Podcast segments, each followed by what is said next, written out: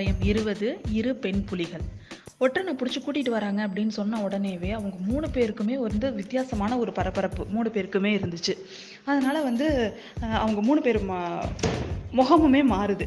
உடனே நந்தினி சொல்கிறா அந்த அது அவன் வர்றவன் ஒற்றனை போய் நான் பார்க்க போகிறேன் பார்க்கலாம் வரீங்களா குந்தவி தேவி அப்படின்னு சொல்லிட்டு குந்தவியை கூப்பிட்றான் குந்தவி வந்து அவன் யாராக இருந்தால் நமக்கு என்ன? நம்ம வேலையை பார்க்கலாம் அப்படின்னு சொல்கிறான் அதுக்குள்ளே கந்தன்மாறன் சொல்கிறான் இல்லை இல்லை நான் அவனை பார்க்கணும். தயவு செஞ்சு என்ன எனக்கு ஹெல்ப் பண்ணுங்கள் நான் அவனை பார்க்கணும் அப்படின்னு சொல்கிறான் சரின்னு குந்தவி தேவியும் மனசை மாற்றிக்கிட்டு இங்கேருந்து மேல் மாடத்தில் போய் பார்த்தா தெரியும்ல வாங்க அப்படின்னு சொல்லிட்டு மூணு பேரும் போய் அந்த மேல் மாடத்துலேருந்து பார்க்குறாங்க.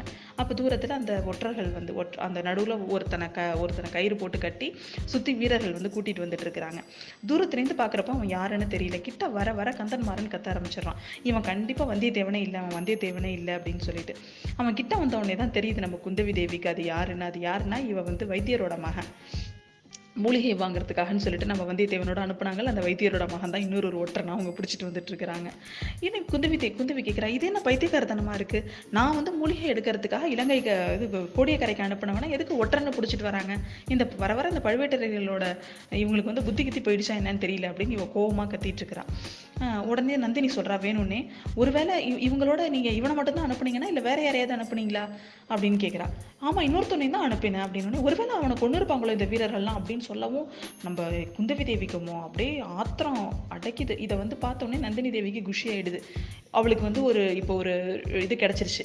துருப்பு கிடச்சிருச்சு. அவளை வந்து இன்னும் வந்து டீஸ் பண்ணுறதுக்கு இதை வச்சுக்கிட்டு இவளை நான் நல்லா டீஸ் பண்ணலாம் அப்படின்னு முடிவு பண்ணிட்டாங்க. உடனே என்ன சொல்கிறா ஒருவேளை அவனை கொண்டு இருப்பாங்க நம்ம வீரர்கள். இவன் மட்டும் மாட்டியிருப்பான். இவனை வந்து கூட்டிகிட்டு வந்துட்டு இருக்காங்கன்னு நினைக்கிறேன் அப்படின்னு சொல்லிட்டு அவள் சொல்கிறான் இன்னொருத்தவன் யார்? உங்களுக்கு முன்னாடி அறிமுகமானவனா? இல்லை வந்து புது மனிதனா அப்படின்னு கேட்குறான் நந்தினி. அவன் வந்து என்னோட அண்ணன் கிட்டேருந்து எனக்கு ஓலை எடுத்துகிட்டு வந்தவன்.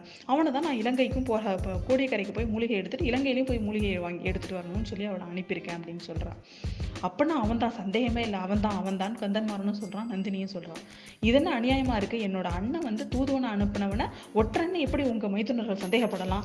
அப்படின்னு சொல்லிட்டு அவ கோவமா கேட்கிறா அவன் என்ன பண்ணா எப்படி நடந்துக்கிட்டான்னு எங்களுக்கு தெரியலையே. அதை மைத்துனர்களை கேட்டாதான் தெரியும் அப்படின்னு சொல்லிட்டு அவ சொல்கிறான் அவன் வந்து அதோட இல்லாமல் கந்தன்மாரனை முதுகில் குத்துறான்னு குத்துறான் அவன் வந்து வந்தியத்தேவன் சொன்னதையும் என்னால் நம்ப முடியல.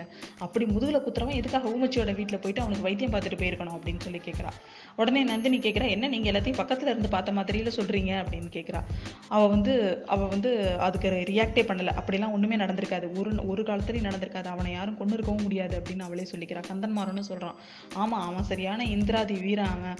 அவன் கண்டிப்பாக தப்பிச்சிருந்திருப்பான். இவங்ககிட்டலாம் அவன் அகப்பட மாட்டான் அப்படின்னு சொல்லி சொல்கிறான் சொல்றான். என்னதான் அவன் எனக்கு துரோகம் பண்ணியிருந்தாலும் அவன் மேல இருக்கிற பிரியம் எனக்கு என்னைக்குமே மாறாது. அவன் கண்டிப்பாக தப்பிச்சிருப்பான். அவன் இவங்கள்ட்ட மாட்டியிருக்கவே மாட்டான் அப்படின்னு சொல்றான் கந்தன்மாரன் அஹ் குந்தவி தேவிக்கு வந்து ரொம்ப கோபமாக வருது. நந்தினி வேற அதை நல்லா ஏற்றி விடுற மாதிரி இன்னைக்கு அவன் மாட்டலைன்னா என்ன இன்னொரு நாள் இந்த வீரர்கிட்ட மாட்டாமலா போயிடுவான் அப்படின்னு சொல்கிறான் இவ பேச பேச குந்தவி தேவிக்கு ரொம்ப கோவம் வருது. உடனே ஆத்திரத்தோட சக்கரவர்த்தி நோயில் படுத்த உடனே எல்லாரும் ஆளாளுக்கு ஆடுறாங்க. இது என்னது அது ஆ, என்னோட அண்ணன் இளவரசன் அவன் வந்து தூதுவனை அனுப்பினவனை வந்து ஒற்றன்னு சொல்லி சொல்கிறீங்க நான் வந்து அனுப்பினவனை நான் மூலிகைக்காக அனுப்பினவனை இப்போ ஒற்றன்னு சொல்லி பிடிச்சிட்டு வந்திருக்கீங்க. இது என்னன்னு நான் எங்கள் அப்பா கிட்ட போய் கேட்டு ஒரு வழி பார்க்க போகிறேன் நான் அப்படின்னு சொல்லிட்டு கிளம்புறா. உடனே நந்தினி நந்தினி என்ன சொல்கிறா பாவம் ஏற்கனவே வந்து அவர் நோயினால் படுத்திருக்கிறாரு. அவரை போய் ஏன் சங்கடப்படுத்துறீங்க? நீங்கள் எதுவாக இருந்தாலும் என்னோட மைத்துனர்கிட்டே கேளுங்க. ஒருவேளை அவங்க உங்களோட நோக்கம் புரியாமல் நடந்திருந்திருக்கலாம். இந்த சோழ நாட்டில் உங்களோட பேச்சுக்கு மறுபேச்சு உண்டா? அப்படின்னு சொல்கிறா அவ. இந்த இவங்க ரெண்டு பேரும் சண்டை போட்டதில் ஜெயிச்சது என்னவோ இன்னைக்கு நந்தினி தான். ஆனால் காயம்பட்டது என்னவோ நம்ம குந்தவி தேவிக்கு தாங்க. அவள் அவ்வளோ வந்து மன போராட்டத்தில் இருக்கிறா. இந்த இன்னைக்கு நடந்த இந்த மாதிரியான விஷயங்கள்ல. இதுக்கப்புறம் என்ன நடக்கும்? வந்து அப்படிங்கிறத அடுத்த அத்தியாயத்தில் பார்ப்போம்.